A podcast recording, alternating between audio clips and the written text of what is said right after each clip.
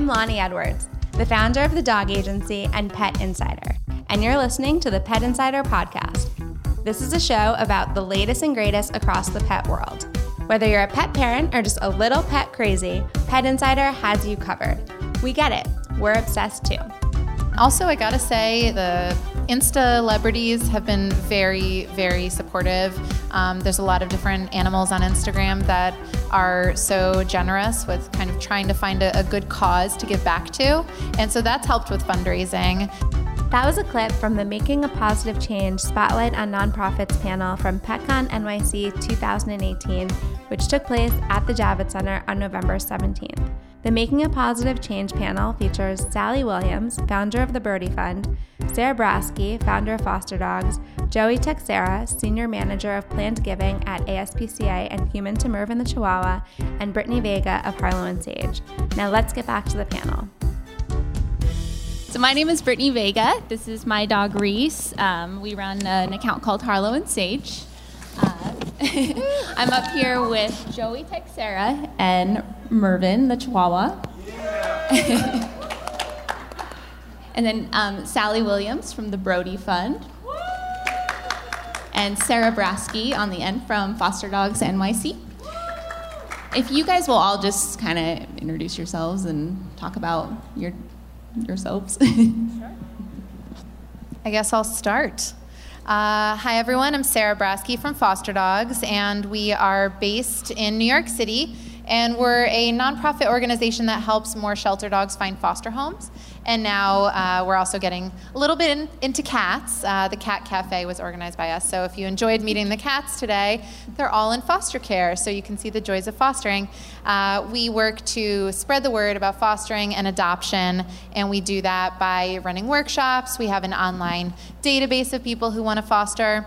And it's just all about being positive and spreading the word about why it's really, really important to rescue an animal. So that's foster dogs. My name is Sally Williams. I'm the founder and director of the Brody Fund, and we raise money to offer financial assistance to families that have dogs or cats diagnosed with cancer. Uh, we currently work with hospitals in New York, New Jersey, and Connecticut. We will be expanding to Colorado in 2019. Um, and it was named after my cat Brody. And in his memory and his legacy is living on. Uh, we've given uh, 27 grants now in just about three years. Hello, I'm Joey Texera. Uh, I am here with Mervin, my dog, Mervin the Chihuahua. And I actually, my day job, I work for the ASPCA. I work in the planned giving department and major giving, so fundraising. So I'm going to be asking everyone individual questions, but feel free to join in and keep the discussion nice and open.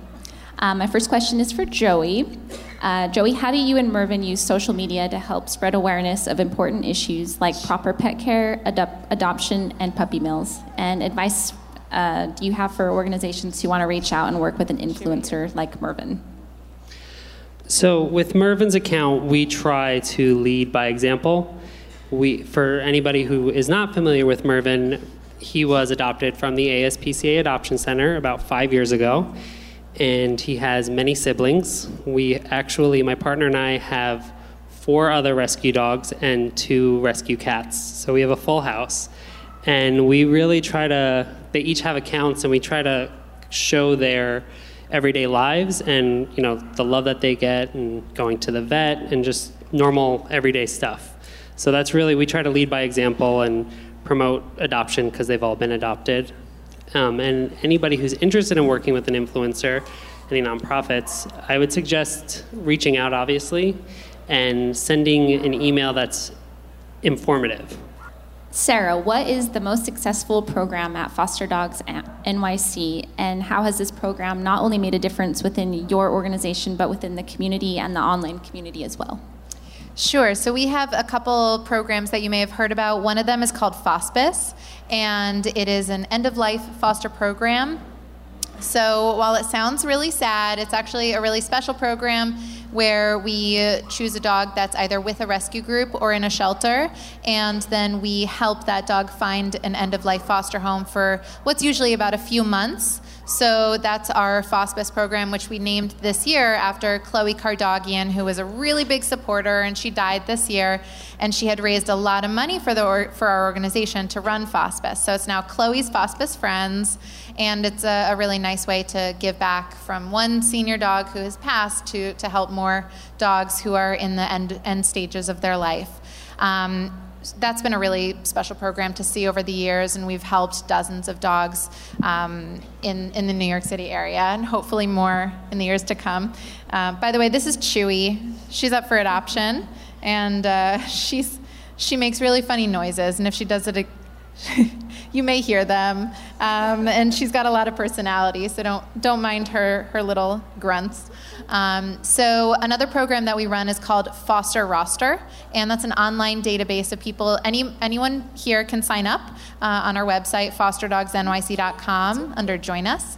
And our foster roster is a easy five minute application, and then we have the ability to contact you with suggestions of dogs that need foster homes. So if you say that you want uh, a large dog because your dog gets along better with large dogs, and you live in this area and you have kids, then we can find you a child friendly large dog for fostering, and we're, we're going to reach out with local opportunities. So it's a really cool way for us to connect with lots of different rescue groups and lots of new people who want to foster. Sally, your cat Brody was the inspiration behind your organization. Can you talk about Brody and his legacy and how your organization works? Sure. So, um, this was not something I ever imagined happening, becoming the director of a nonprofit. And uh, I'm a cat behaviorist, that's my day job. And Brody uh, developed cancer, and I spent a lot of time at the hospital. Uh, he was treated with radiation, so we were there five days a week for four weeks. And I chose to stay and sit and wait for him. I don't know why. I just could never leave. And I heard a lot of stories, uh, a lot of conversations between clients and veterinarians, and getting the news of my pet has cancer. And I knew exactly how they felt in that moment. And listening to the conversations, one of the most heartbreaking ones was the economic one, hearing, you know, how much is treatment going to cost and can the family afford it?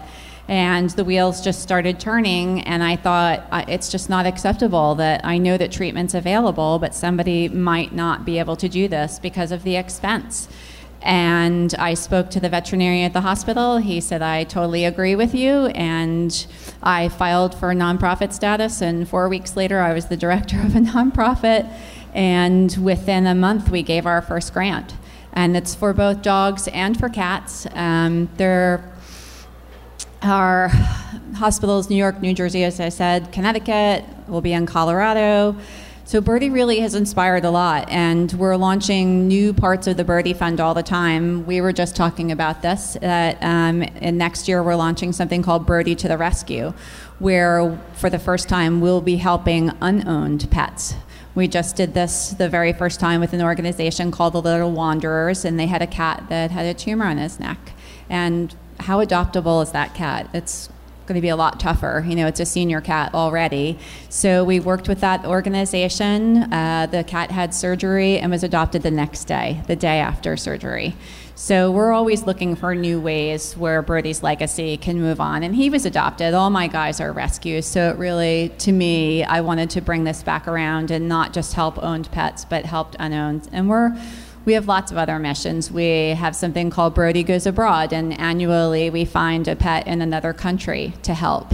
Um, right now, we just gave our Tis the Season of Giving grant, and it's where we step outside of our network of hospitals and we find an owner and a pet that are doing everything right, but they just don't have the money, and we help them. So there's so much with Brody's legacy that we're super proud of. Um, Joey, many people here want to get involved with an organization in their area. What were the steps that you took to finding an organization that aligned with your target mission and what you wanted to do? That's an interesting question because my target mission has changed as my experience in animal welfare has gone on. Um, a good example of that is the ASPCA has taken a real uh, powerful stance on pets in poverty and realizing that there are a lot of pets living in poverty, and just because somebody may not have all the resources that are ideal doesn't mean that they shouldn't own pets. You know, if we can keep pets and people together, if they need a little bit of resources and help, then that keeps that animal out of the shelter. And five years ago, when I first started kind of my animal welfare journey, I hadn't really thought of things in that way. So I think that to find a mission that you're aligned with, you should also do a lot of research and education just so that you really know what your mission is. Because, like I said, that was something that me personally, a journey I went on, and my view evolved as I learned about it. So I think that just researching organizations, researching just information is really important. And then, you know, seeing with your own eyes and getting involved is the best way to learn. So just going in, into shelters in your area or reaching out directly to the programs and asking them what they're about, what you can do. I think that's the best way. Um, Sarah, what have you found is the most um, effective way to come up with funding, you know, in, in an organization like yours? Funding is always a challenge with any nonprofit. It's sort of a constant battle, um, unless you have just like millionaires lining up around the door saying, "I want to support your cause." Uh, it's it's a little more unusual, but um, with foster dogs, it's been a slow build, and that was where I think that we've developed a lot of trust in the rescue community. Is that we've been doing this for a long time, many years, and we always keep a positive vibe and good communication with all the different rescues. And so that builds trust and that builds kind of excitement about the cause. So, uh, some ways that we've gotten funding are we've gotten some grants, and it took a long time, so it's not something that happened overnight.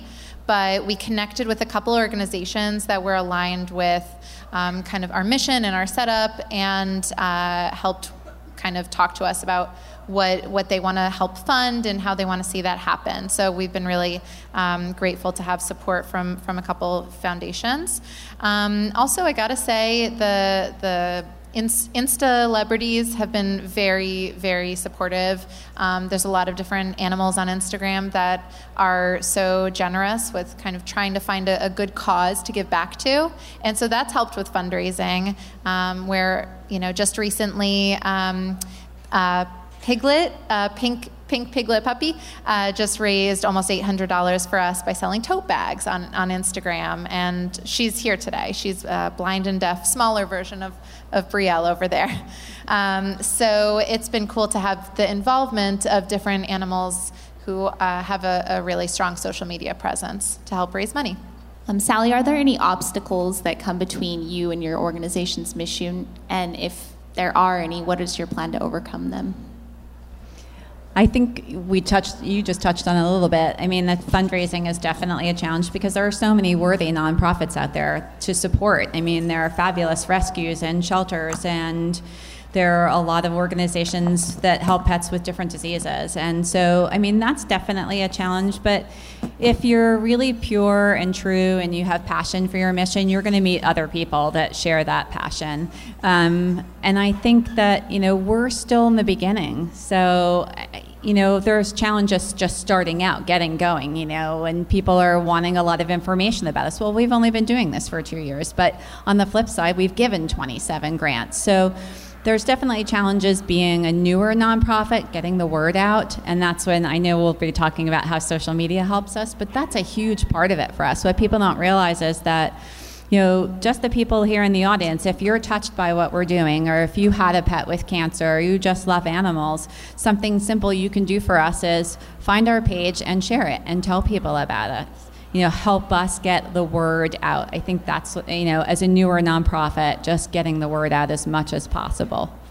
Do your organizations have a hashtag, specific hashtags that you use, or other ways to I mean, know. we hashtag the Brody Fund. We hashtag, as you can see my sweater, I wear Team Brody, so we hashtag Team Brody all the time. Fight pet cancer, things like that. Yeah, anything that p- pretty much pulls in pet cancer or the Brody Fund or Team Brody. Yeah. Um, Joey Mervin was rescued from a shelter. What advice do you have for people that might be afraid to visit a shelter? They're scared. So yeah, Mervin was adopted from the ASPCA Adoption Center right here in New York City. And at the time, I was actually working in the shelter. And the biggest thing I would say is to go into the shelter. It is not a scary place. The people there are literally saving lives, so why would you not want to be a part of that?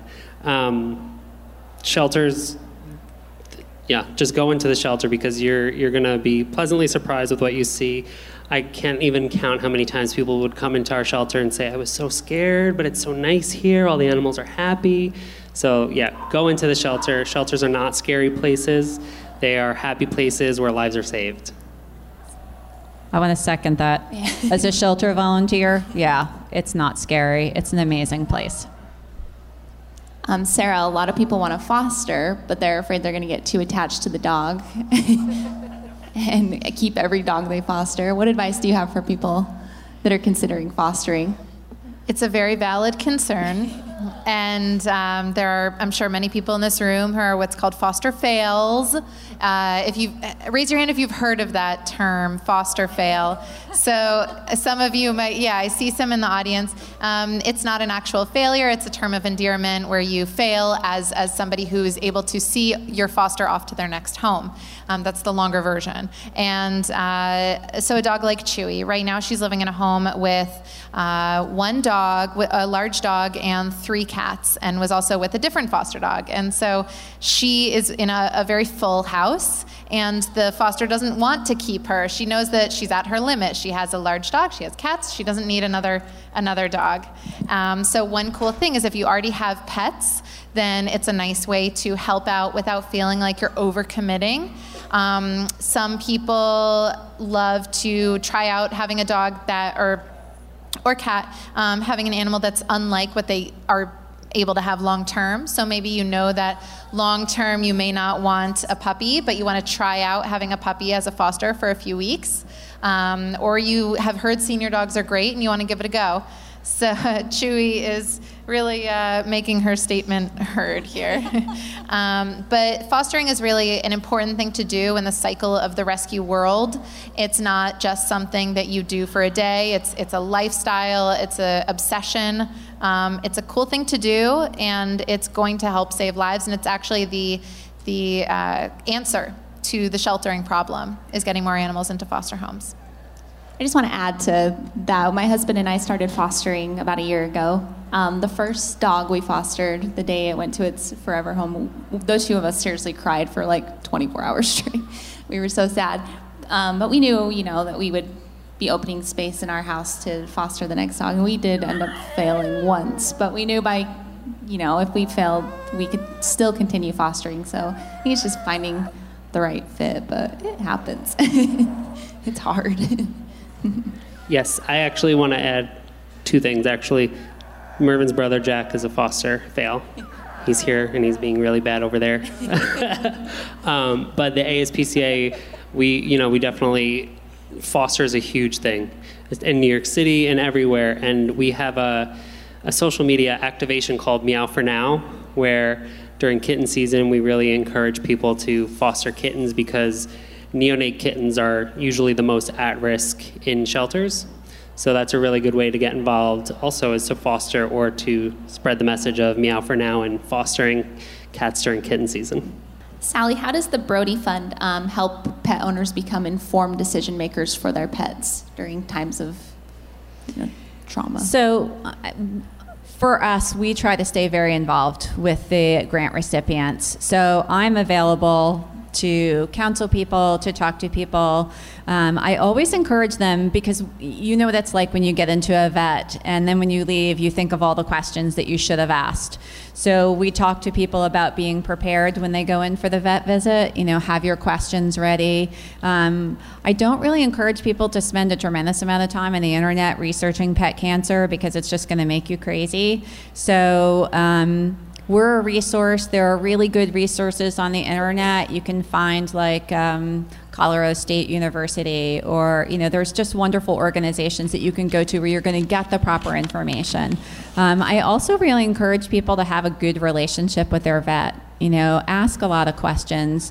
Don't be afraid. It's good to be informed, but also coming in prepared is really important. It's really helpful for the vet to for you to come in and bring a pen, bring a piece of paper, you know. So we encourage people to be prepared, know that we're a resource and uh, foster a good relationship with your vet and do not be afraid to ask too many questions there aren't too many you know you really should ask a lot joey what would be the what would make the greatest difference in helping the aspca um, hmm. Well, I think it goes for all the organizations up here. Is there's something that everybody can do, whether it's volunteering, adopting, fostering, donating, or just sharing on social media. There's something that everybody can do, and I think that if everybody just really got involved and did that consistently, the messages would flood flood the country and would really help everybody. Sarah, how can people in other states get involved with Foster Dogs NYC? And can you talk a little bit about the foster roster?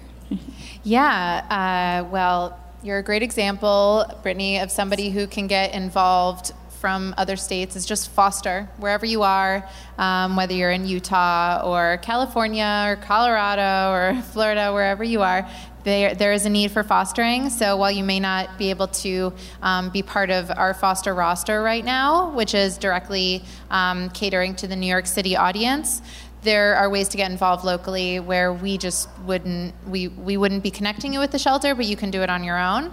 Um, so find out just with your local uh, municipal shelter or if there are local rescue groups on Petfinder that you seem to like or you've heard good things about. Uh, just reach out and say, do, do you guys need foster homes? So that's a really great way to get involved. If you want to get involved with foster dogs specifically, which I certainly encourage, uh, we need all the shares we can get. So every time you share a photo of a dog that needs a home, that's sharing it with more people who can potentially adopt that animal. Um, and we're also working towards sharing animals all over the country. So our foster roster is local, but our efforts are national. We have a foster dog manual. If anyone wants to learn about fostering and you know read a good book, uh, we have our little manual. And we have um, some programs that are going to roll out in the coming year that are in other states. So stay tuned for that. Um, but yeah, please get involved any way you can. And we, uh, by the way, do have remote volunteer opportunities for people in other states to get involved with uh, maybe graphic design or uh, video editing. And, and there are many things that can be done behind the scenes that help animal rescue a lot. And the last question is for all of you. What would be a way that people here, and specifically social media influencers with a large following, to spread the message and the word about the work you're doing?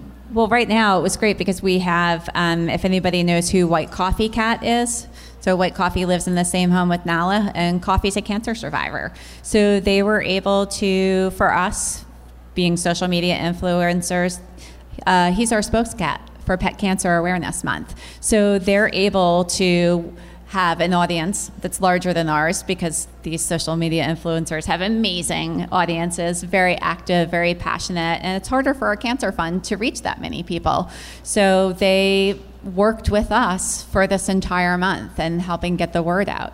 It's as easy as that. Or, I mean, because the reality is that one in three pets is going to have cancer. 50% of dogs over 10 are going to have cancer. So there are so many people that have been out there that have been touched by this for us. So it's a natural fit. So if that was part of your world or you had the experience or you knew somebody, you can passionately share our message and say, you know, I saw Sally Williams to the Brody Fund speak. I think that what the work they're doing is amazing, and you can share something from our Instagram page, from Twitter, from Facebook, and it really helps us. I mean, when you were talking about remote ways of volunteering, that's a way of volunteering. You're literally volunteering for our organization if you do something as simple as going on and sharing one of our tweets or one of our Facebook posts or one of our Instagram posts because that just grows our audience so much more. And I can only do so much of the social media all the time. So it's like we call them our warriors.